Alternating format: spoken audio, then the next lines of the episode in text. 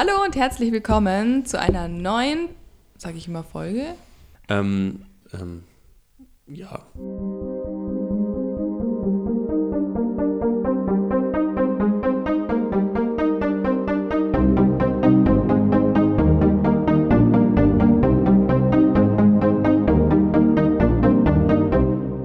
Hallo und herzlich willkommen zu unserem Winterspecial. Damit wären wir schon bei unserer vierten Themenreihe angelangt und wir dachten uns, wir machen mal ein bisschen was Neues, was Besonderes. Und zwar wird sich diese Themenreihe komplett dem Winterthema widmen. Also in der jetzigen Folge werden wir euch alles über Schnee erzählen, also über die Schneebildung, was eigentlich Kunstschnee ist, was es mit Eiskristallen auf sich hat und so weiter. Und in der zweiten Folge werden wir dann ein bisschen auf die Chemie im Winter eingehen. Das heißt, wir werden euch so Phänomene erklären, wie zum Beispiel, ähm, was passiert beim Salzstreuen oder wie funktionieren eigentlich diese Handwärmer, die man früher als Kind immer benutzt hat. Aber kommen wir jetzt zu unserer ersten Folge. Wie entsteht denn eigentlich Schnee? Grob gesagt dann, wenn kleine Wassertröpfchen in den Wolken gefrieren und dadurch winzige Eiskristalle bilden. Ob diese kleinen Eiskristalle dann aber zu Schneeflocken heranwachsen und wie genau die dann am Ende aussehen, das hängt stark von den exakten Umgebungsbedingungen ab. Was also genau für die Entstehung von Schnee wichtig ist und worauf es sonst noch so dabei ankommt, das erklären wir euch jetzt. Wie genau kommt es jetzt also zur Entstehung von diesen Eiskristallen? Diese Eiskristalle bilden generell die Grundlage für die Entstehung von Schneeflocken. Damit diese nun entstehen können, gibt es zwei unterschiedliche Möglichkeiten direkt in den Wolken entweder direktes Gefrieren oder die Anlagerung an Kondensationskeimen. Wolken bestehen im Endeffekt einfach aus Wasserdampf, der sich in der Atmosphäre ansammelt. Wenn die Luft nun kalt genug ist, kann es vorkommen, dass diese Wassertröpfchen im reinen Wasserdampf direkt zu kleinen Eispartikeln gefrieren. Diese Art ist allerdings sehr selten, da dafür sehr kalte Temperaturen von mindestens minus 35 Grad Celsius benötigt werden. Da die Temperatur in der Atmosphäre mit zunehmender Höhe immer weiter abnimmt, kann dies eben nur in Wolken passieren, die sich oberhalb von 7 Kilometer Höhe bilden. Zur generellen Einordnung in unserer Atmosphäre können Wolken grundsätzlich in Höhen bis 13 Kilometern entstehen. Viel häufiger kommt es allerdings zur Eiskristallbildung in den niedrigeren Wolken. Und dafür sind winzige Partikel in der Luft verantwortlich, wie beispielsweise Staub oder Rußpartikel. Und von denen gibt es natürlich in unserer Atmosphäre auch einige. An diesen sogenannten Kondensationskeimen kann nämlich der Wasserdampf kondensieren. Bei den Temperaturen um 0 Grad herum bilden sich dadurch ganz kleine unterkühlte Tröpfchen, die dann zu Eispartikeln gefrieren, sobald die Temperatur weiter absinkt. Wie genau sehen denn aber jetzt diese Eiskristalle aus? Bei der Entstehung von Eiskristallen bilden sich zunächst immer sechseckige Kristallstrukturen aus. Diese sind am Anfang tatsächlich nur wenige Mikrometer groß, sodass man sie mit dem bloßen Auge gar nicht erkennen könnte. Bei der Kristallisation ordnen sich aber dann die Wassermoleküle in einer sechseckigen Gitterstruktur an, einem sogenannten hexagonalen Raumgitter, das dann letzten Endes die Form von Plättchen oder von Säulen annimmt. Diese sechseckige Form kommt dabei durch die Kristallordnung der Wassermoleküle zustande. Und zwar ist es so, an jeder Ecke von dem Sechseck befindet sich dabei ein Sauerstoffatom, das wiederum mit zwei Wasserstoffatomen verbunden ist. Über Wasserstoffbrückenbindungen, über Wasserstoffbrückenbindungen verbinden sich diese dann mit den anderen Wassermolekülen. Wie der Name Wasserstoffbrückenbindungen schon sagt, sind es quasi Kräfte, die zwischen den Wasserstoffatomen wirken. Aber wie klein fängt denn jetzt diese Kristallstruktur eigentlich wirklich an? Forscher des Max-Planck-Instituts haben herausgefunden, dass Eiskristalle schon kleiner anfangen als lange Zeit gedacht. Experimente haben dabei gezeigt, dass eine echte kristalline Struktur schon mit nur 475 Molekülen entstehen kann. Diese reichen nämlich aus, um bereits diese wabenfarbige Struktur erkennbar zu machen, die man dann später auch in den Schneeflocken wiederfindet. Aber jetzt nochmal einen Schritt zurück. Wie kommt es denn jetzt von diesen winzigen, mikrometergroßen Eiskristallen zu den Schneeflocken, die wir alle kennen? Und zwar ist es so, dass jetzt in den Wolken immer mehr Moleküle des Wasserdampfs an den Eiskristallen kondensieren.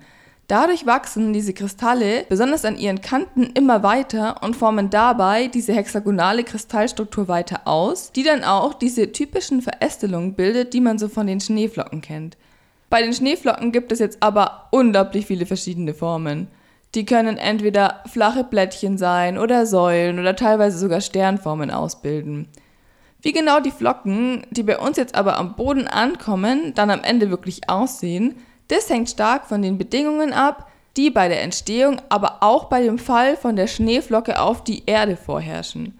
Die beiden Hauptfaktoren für die Größe und die Form von Schneeflocken sind Temperatur und Luftfeuchtigkeit. Aber auch der Wind und auch elektrische Felder in der Atmosphäre können die Form von Schneeflocken beeinflussen. Geringe Änderungen der Bedingungen, wie beispielsweise Temperaturschwankungen in der Luft auf dem Weg vom Himmel nach unten auf die Erde, können dabei schon maßgeblichen Einfluss auf die Struktur haben. Das macht genauere Berechnungen zur korrekten Vorhersage auch extrem schwierig und deswegen wird es auch immer noch intensiv erforscht. Die größten Schneeflocken entstehen allerdings meistens durch Verhakungen beim Fall. Das passiert am häufigsten, wenn die Temperaturen ungefähr bei 0 Grad Celsius liegen und eine sehr hohe Luftfeuchtigkeit vorliegt und dazu auch noch wenig Wind geht. Diese Kombination ist aber extrem selten. Die Struktur von Schneeflocken hat Wissenschaftler tatsächlich schon richtig lange fasziniert. Erste Aufzeichnungen gab es schon von Johannes Kepler, den kennen viele wahrscheinlich vom heliozentrischen Weltbild, und gehen tatsächlich ins 17. Jahrhundert zurück. Seit 1966 werden offiziell 80 verschiedene Schneeflockentypen unterschieden. Krass, oder? 80 Stück? Also das hätte ich ja. nicht gedacht. Für mich waren die immer alle gleich. Aber ich finde es auch super interessant, dass es eine offizielle Charakterisierung von Schneeflocken gibt. Ja, total. Und lustigerweise, wir haben es eben im Infopost erwähnt, es gibt ja sogar die offizielle, boah, wie hieß diese Agentur? Internationale Agentur für Schnee und Eis. für Schneeflocken.